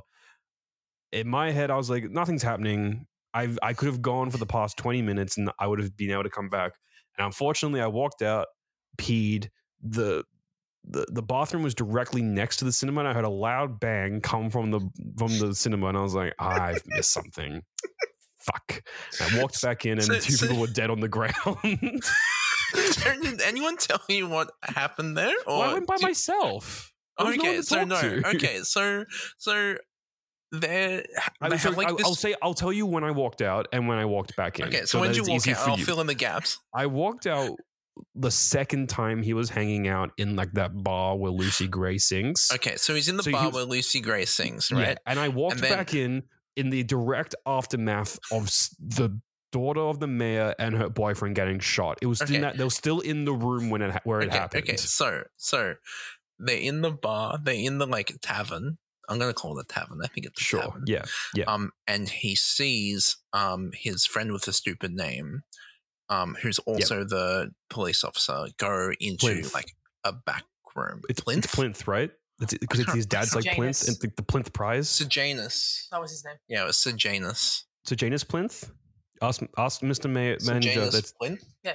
Yeah. Yes. yeah, because the Plinth because his His dad's the Plinth, but, But they- they're not boyfriends.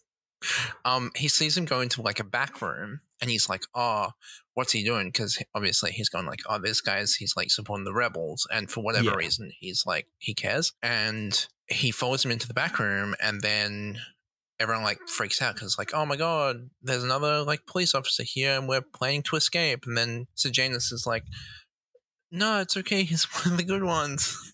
and then that's what happens there. Mm. And then, no, no, I'm- um, I, I believe you. and then um the mayor's daughter gets really huffy and goes to attack him and then he shoots her um That's not And what then the at boyfriend. all. is it not Lucy Gray walks in. oh that's right So Lucy Gray walks in. Fuck, did you go and pee as and well, Max? She's like clearly no, no. i kind of just i just like wasn't paying attention yeah. She like clearly knows like what's going on, like in the meeting. Mm. And then like the um ex boyfriend guy of her, who's dating the mayor's daughter, like tries to like make an advance on her or something, or like goes to defend her, and then the mayor's daughter like cracks her shits, and then oh that's right is like, I'm gonna tell my dad, and you'll all be hanged.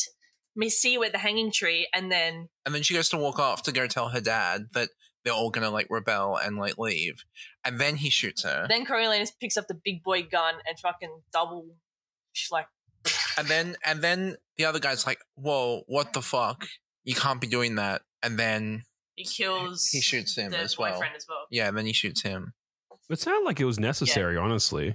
It was, um, and it felt justified. But then also he just like betrayed um Sejanus for no reason as well at that one point with the birds because it was like, hey, remember the birds from earlier? Yeah, mm, the, the Oh, birds. okay, so to be fair, to be fair, to be fair, to be fair, uh, Jabberjays are a thing that appear a lot in the first trilogy. I, Like, I kind of worked that out because they Yeah. were like Jabberjay, oh Mockingjay, oh that's the name Yeah. of the book. Well, so because Um, uh, a mockingjay is a is a is a a bird that is a relation. It's it's the birth. Oh, shit, my dick. It's a it's the offspring of a mockingbird and a jabberjay. That's it. That's what it is. Yeah. Right. How's okay. Anyway, um, there's birds that do that, Sure. All right. but um, or like a liger. Oh yeah. Ca- Can I just Um, point out the problem I have is that in the book and like like in in like the first trilogy, eh, Jabberjays are kind of like like they're like just really amped up mockingbirds. Basically, they can just copy Right. stuff. But in this movie, they seem to just be like. Like you know how there's that joke where birds are just drones that record you, Yeah. Yeah. but it, I mean it's they just seem to actually be electronic birds. You know what I mean? Like they just Yeah. appear to actually be drones, not It's the birds. only real example we get of um uh Viola Davis doing like the uh biological engineering that she seems to be doing in her lab. Oh, no, she had snakes. We didn't No, see her like do the they were snakes, but she had the snakes. snakes. They were just snakes. They were purple snakes. I mean, not purple snakes, rainbow Sorry, snakes. they were rainbow snakes. she fucked around with. She the made she made them rainbow. She made the snakes rainbow. She spray painted them. Yeah, but then like they hide the guns, and then it's implied that uh, Lucy Gray hid the guns in the house, and then she um, brought him to the house after he told her that he accidentally murdered that he murdered or killed um, Sejanus, and then she fled, and then he tried to kill her, and then he But, like, why? flipped. because she worked out that he killed someone. Sejanus. he's like, Oh, I killed three people, and she's like, "Who's the third person?" And he's like, after my like old um, self. well, no, after like let's say maybe uh, a good thirty to forty-five seconds of him trying to dir- direct it somewhere else, being like, "Huh, I didn't hear you. Pardon, excuse me, myself." and he says it in the most like I winky, like, "Yeah, I, it was me." Wink, wink. and then she, and then she, being a person with half a brain, like one of the few people in this movie with half a brain, um, works out. Oh, he actually killed someone else. Oh, he probably killed Sejanus, which is why He's he probably where the recording that they played got. Before his execution where the recording came from. Came from. Oh, I shit! I better not trust this guy. I'm gonna like Dip. I'm gonna like make him feel real guilty, and then I'm gonna dip while he's having a mental mentee bee. Like, why would you? Because she tells him to look in that apart- compartment as well Yes. under the stairs. Like, she, I think she has to know, and she has to be doing that because he, like, she's trying to bait him into like thinking about something else while she, because she's like, I'm gonna go pick swamp potatoes. Katniss. Oh, You're swamp potatoes. She says, I'm gonna go pick Katniss. Yeah, swamp potatoes. No, no. It's actually a really nice moment where earlier in the film that she drops the thing about Katniss, and everyone in the Yeah, audience we- goes, we- "Oh, we it's watched. Katniss, right?"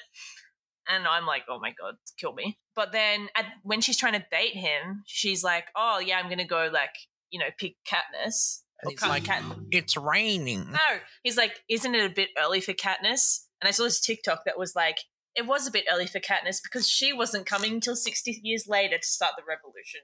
Is that deliberate or is that just? I feel like that's stupid. Anyway, I think she like, like was trying to bait him into like not paying attention. Then she slips out the back. And was sort of the kind of the impression I got. But it didn't work. It's half worked, and then she slipped out the back. And then did he shoot her, or did I he think, he, I shot I think her? he like thinks he shot her. Was she even there? Because the implication that I was told, again, I don't know this because I have not engaged in any other Hunger Games material. I don't think like, you need to at this point. This is just she the movie, is though. meant to be like a ancestor of Katniss. Why? What does that? What does that vaguer hand motion you're making mean, Mister Manager? Mister Manager can't hear me. You have to tell her. Mr. Manager, um, Mitch wants to know why you why you're not sure on that one.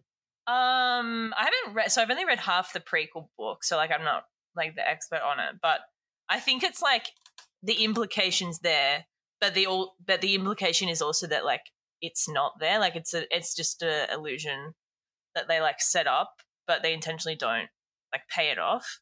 Hmm. Um, I think it's, I think it's a, in the film, it's a pretty heavy implication Sure. that like she Lucy Gray is the dad is the um grandmother and like the dad's mother, like Katniss' dad's mother, because he's the one that knows all the songs and teaches Katniss all the songs and shit. But it's not like confirmed or anything. Does that mean President Snow, uh, Max? You're gonna have to tell Mister Manager Oh. this because Mister Manager doesn't have a uh, Yeah, I'll give you I'll give you the headset. Okay. Uh, Go again. does that mean President Snow banged Katniss's great grandmother or grandmother? I think that's awesome if that's true. Yeah. That's kind of based. Uh, yeah. And then Why did like, he never use that to win the war in the rebellion? to be like her grandma was so hot? What do Dude, you mean? your grandmother smashed that, tapped that. She's banging. I don't know because it's it's kind of interesting because like you, Lucy Gray is like written out of hi- the history books by right. the time we get to the Hunger Games. Like no one remembers her. They delete all the footage of the tenth Hunger Games. Like they basically functionally remove it from history. She disappears. it didn't exist yet when they wrote the first Hunger Games. It's called it. The, the J.K. Rowling did it. I know, but it was a bit more clever than that stupid bitch. sure, I'll give Um, them that one. No, but like if you play it within the games of you know the walls of yeah, yeah, yeah. of the canon and stuff.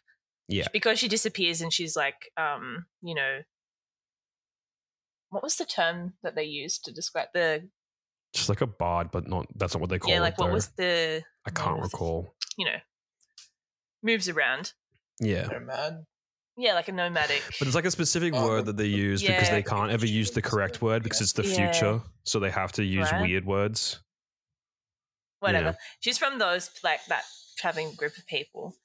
They functionally remove her from the history, but her songs like remain.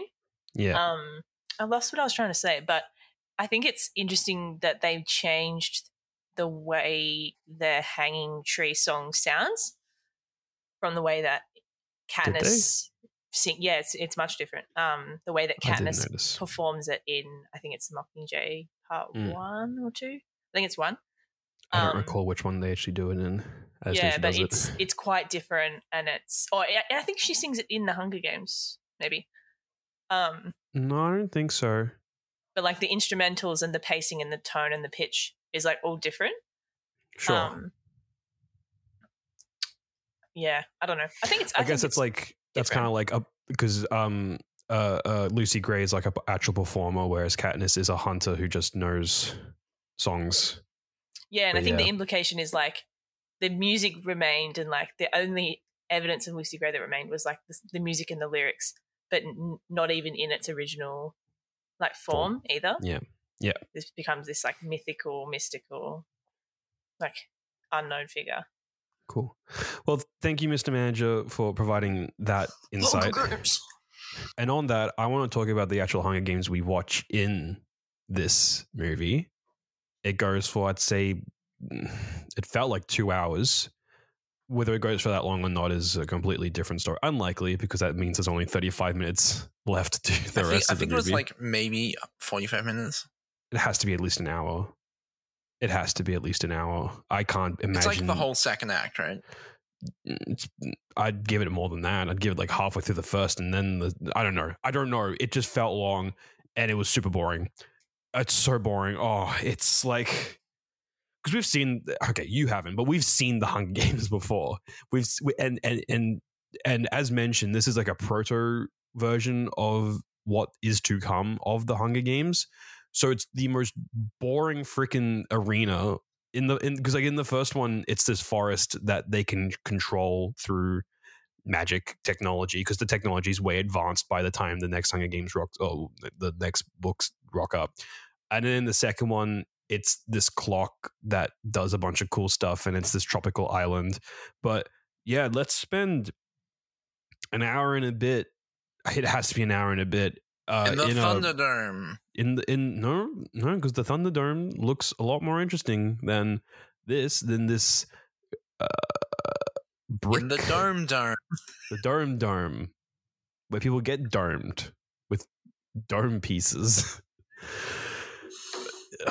It's just like so boring, and this is and this is what this is what I was going to talk about. What I mentioned in Battle Royale with the interesting violence. The violence in this is really boring because it has Yeah. to be super. I mean, I get it sanitized because of the audience they're going for. It's preteen girls, and I guess the people who read the book and also watched the last Hunger Games and podcasters like us who have to watch it to stay relevant. And like Uh, movie review, other movie reviewers from different, other- on different platforms. With no other platform. There is no other platform. Okay, There's just sorry. podcasting. I Yeah. forgot that nothing exists except for podcasts. Podcasts only. Wait, if no only if only podcast exists, does that mean our film review podcast is is like a can't exist? Like it's a paradox. Because we can't review films if they don't exist because only podcasts exist. You know that saying that Douglas Adams had where uh or something no, it wasn't Douglas Adams, but it was something along the lines of uh there's this idea that everyone really hopes that there's a meaning behind the universe and we're kind of constantly searching for a meaning behind the universe. But if that meaning was ever found, the universe would just reset and be replaced with something weirder and wackier. I think that was Douglas Adams. I feel like that was Douglas Adams. It feels, feels Douglas like Adams-y. Douglas Adams would have written. Uh, because then there's like the added on bonus of some would argue that this has already happened. I don't know. I'm just reminded of that quote right now because we may have just created a we broke paradox. the universe. We broke You- the universe. we broke the guys. potiverse. The Pot- potiverse. the podyverse. Oh, dude, when we get a, when when and if we get a Patreon, we should do the potiverse. I don't know what it is, but we should just do it. what? Look out for the podyverse. It's just where we do a bunch of. It's just, we just do this show, but we do review different things. we do like food and and music and wine. You're describing game theory. No. I don't watch Game Theory. I wouldn't know. Uh, but anyway, uh, it's just boring. Like it's shot competently, I guess, but I don't know. There's a part where a bunch of drones go in and slam into people, and that's kind of funny. Um, also, you would think after the first time they realized that the drones may just dome someone in the dome, but and into a dome, they they would just stop sending those and fix it, but they didn't, and instead they let a guy game the system and use them as So you, you you don't think that like they knew that that was going to happen? Because I read that as like they were like, "Oh, the drones don't work," rather than like, "Oh no, the drones don't work." So the issue I have is that we're dealing with two very different Capitols. We're dealing, at least in my head, because there's the Capitol from the first three books slash movies where it has to look perfect, and if something looks like it's broken, someone basically gets killed if they like embarrass the Capitol in quotation mark like that because of some mistake like that occurs. And I'll admit that's under the reign of President Snow that that type of Capitol exists. Mm. So it's just I don't know if this is just me having a hard time dealing with the fact that the Capitol changed like through that time period, but and this is a problem I have with other stuff in this movie. The Capitol in this is kind of just a puss. Like they just let people straight up say that like stupid shit. Like there's the part where um uh, his friend Plinth uh, Sir Gavin Sir Ga- Sejanus. Sejanus. I knew it was a Sir. It's stupid. Uh, where Sejanus throws a tantrum tantrum, temper tantrum, and then goes, "You're all monsters. You're all you're all horrible people." Uh, if that had happened in President Snow's Capitol, he would have been executed, like straight up, just almost probably on the spot. Maybe dragged away to be shot behind the building so that they wouldn't have to film it and put that in a film.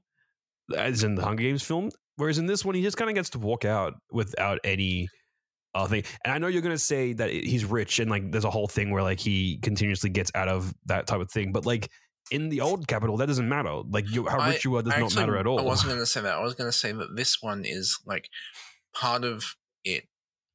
Is my understanding is like they're still trying to like find their footing as yeah, look, like after this war. Like they're ten years after this war, and their government's not totally got full control yet. and- Yeah.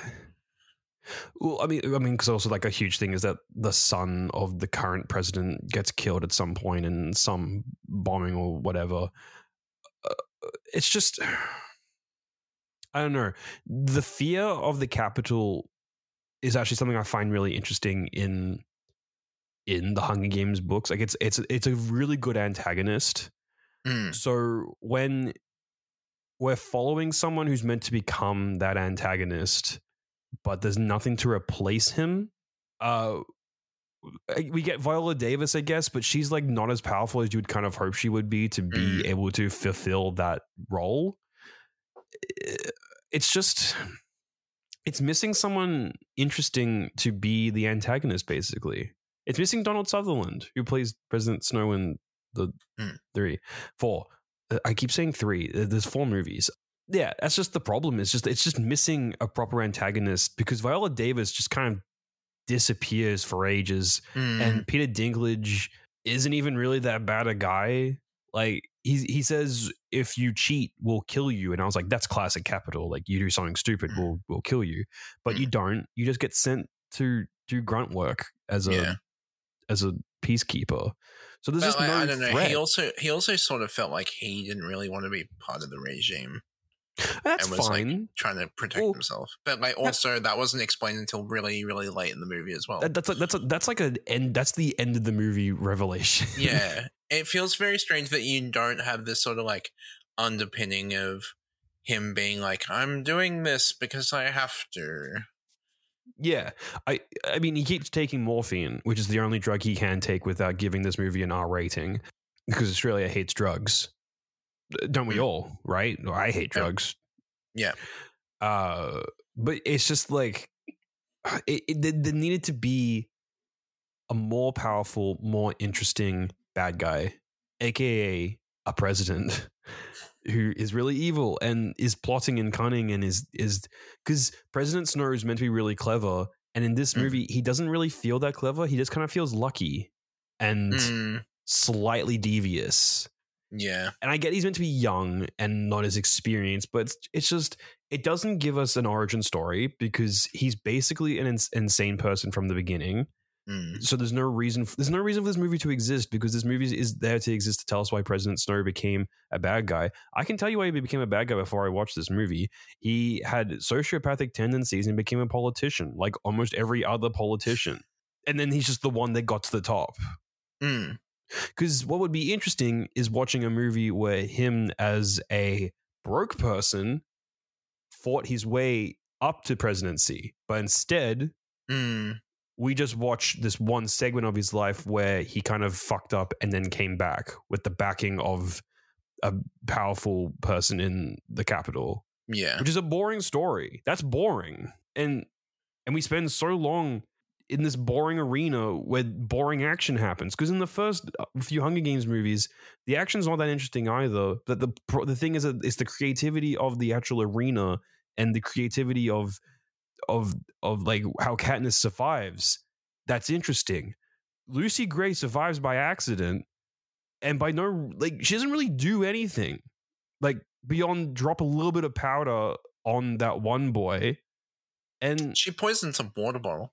But then it, poisoned the wrong person though doesn't even get the person she wants he poisoned someone with tuberculosis so that person was just gonna die anyway like and it, it's- it's not even poison that she managed to scrounge herself she just gets given that by Coriolanus Snow. Like it's it's not Mm. interesting. Like she doesn't. The they they say that the snakes. Obviously, he says the snakes are placated by his singing, her singing. Sorry, Mm. but it's because he shoved in the the scent The- so that the, the snakes wouldn't bite handkerchief, her. Yeah, the handkerchief with her scent.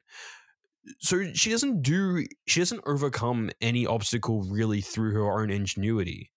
But the movie's not about her Exactly. So why we focus so much on her then? because it's like it's using her as a proxy for him. I agree with you. I think this is not me. This is not me disagreeing. I just no, think I like know, I know.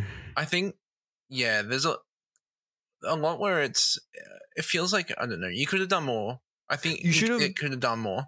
You shouldn't have made the Hunger Games a focus. We've had two movies where the Hunger Games were a focus. We didn't need to see a worse version of what we've already seen, which is what this is. I, I just feel like for me personally, and maybe this is I'm like I am very well aware I'm not the target audience for this series and specifically this film. But Sure. like I think I would have been interested in learning more about the like the actual politics of yeah. the Well, Capitol and I learning about like what the whole deal with with this war is and Yeah.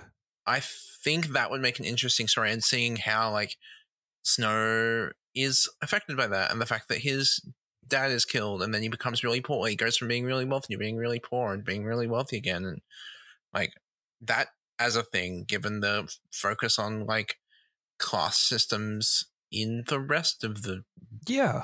stories and like that sort of stuff. And they sort of like touch on it, but then they go like, actually, we're not gonna we're gonna like touch on the fact that like his shirt buttons are made out of the bathroom tile, and then we're never gonna talk about it again. That's interesting.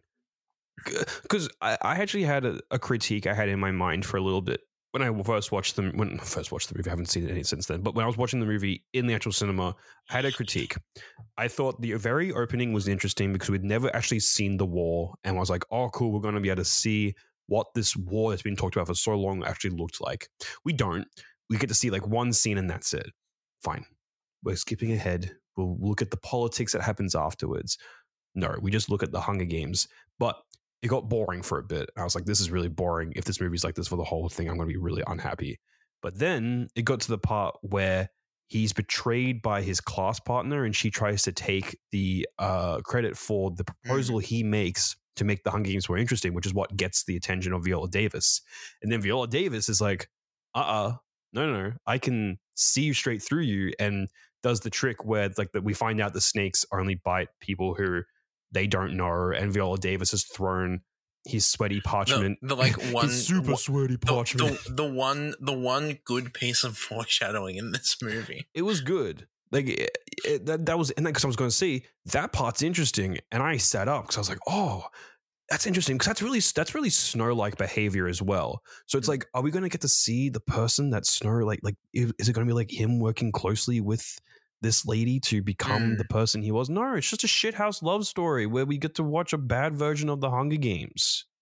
It's so disappointing. There's so much potential, but I mean, I guess the problem is once again, like we're saying we want the politics, we want to see this guy become evil, but in all honesty, the people this book was written for, they don't want to watch politics. They don't, or, and the movie was made for. They don't watch politics. They don't want to watch a dude slowly turn evil and like the downfall of this guy, or or he's like re- realization of the true horrid person that he is.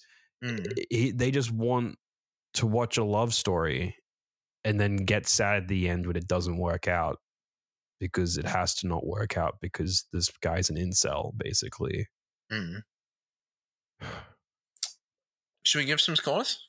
yeah that's sort of just down a note though um who went first last time i think I Um, you did. I'll go first. yeah Um, I gave The Hunger Games, A Ballad of Songbirds and Snakes, uh, at least two plot points that I completely missed due to context, and one that I probably would have got better. That's a that's a two and a half. Uh, yeah, I'm giving this movie the number of movies Francis Lawrence, the director, and Suzanne Collins, the author, wanted to make this movie, which is two. It felt like they wanted to make two movies out of this, but instead they made it into this one long movie. Yeah, they did the Ballad of Song Songbirds, and then the And then second one, Snakes. Just one word, snakes. Yeah. I think it would have been funny if they just called the first one the Ballad of, and then the second one Songbirds and Snakes. Or what would be even funnier is if they called the first one the Hunger Games and the second one the Ballad of Songbirds and Snakes, and really The confuse Hunger people. Games 2. It's not the second Hunger Games movie. No, it's the Hunger Games, the Ballad of. No, no, that's the same. now, what if we again. call it Hunger Games 10? Hunger Games minus one? Wait, what's um, what's the alternative name for Hunger Lion King Games three? X. No, what's the alternative name? I mean, they, they get Hun- Sorax confused. Hunger Games one and a half. Yeah, they should go to Hunger Games one and a half or something like that, or Hunger Games point five. That'd been funny Hunger Pro, what, though. Hunger Games read chain chain of memories. Hunger Games, the hungering begins. I'm I'm hungry. Get me pizza. Uh, fan mail section. Do the thing. Do the roar. Do, do, do, fan mail. Oomph. There is still no fan mail. Um, wait, is there's no right? There's no fan No, mail. no, there's no fan mail. So us Sweet. fan mail, or keep doing fan- this. I mean, we're going to keep doing this now because we've been told off for cutting out parts. The and then we- segment. yeah, so we got to keep doing this. Uh, so if you don't want this just to be a blank section, send us fan mail. Fan mail. Oomph. Uh, this has been the Blockbusted podcast. I've been Minister for Legal Underage Murders, Mitch. And I have been your Treasurer. under on the your underage murder Consultant? announcer guy, Max. Lucky Flickum. Lucky Maximin. Lucky Max Maximum. Maxi Flickerman. uh, professional weatherman and amateur, Amateur podcaster. Oh, true. I actually like Jason Schwartzman. He's probably my second favorite I part. of the thought he was movie. really good, but all I could think of was, wouldn't it be really good if this was Gene Wilder? Wouldn't it have been really good if it was Stanley Tucci, though? That's a joke because Stanley. Never mind. Uh, you can send us questions, reviews, and warranted hate mail at blockbustedpoddie at gmail.com. Tell us why we're dumb for not liking this Hunger Games prequel. And tell me why I'm dumb for not liking the beloved Battle Royale movie. Tell me why I'm Uh, dumb for not reading or watching any of the Hunger Games. No, tell you why you're lucky for not having done that. I really think you should read the books, actually. They're actually I, good. it it has been since watching this movie. I have since put them on my increasingly long list. Yeah, they're quick as well. They don't look it, but they are because the writing's really big and there's only about 300 pages, but they look big for some reason. I don't know. Uh, so that's Poddie spelled P O D D I E. Uh, you can also find us on the app formerly known as Twitter, Instagram, and TikTok at the username BB Poddie. Uh, this week, kill a child, but make sure it's legal. Or or don't like at the end of Battle Royale. It's unclear whether that whole thing was legal or not. No, that was legal. That was that was state fu- funded. But then, like, why were they under? Like, why did the? Why were they wanted for murder at the end? because they escaped. But then, like, why is that? Why does that make them wanted for murder? If they Because escape? they escaped. Because there was only meant to be one of them alive, and then they escaped. so that makes them both murderers. The, the government wants them now because they're basically criminals because they they won, but they weren't supposed to win like that. That's dumb. No, it's it's the movie.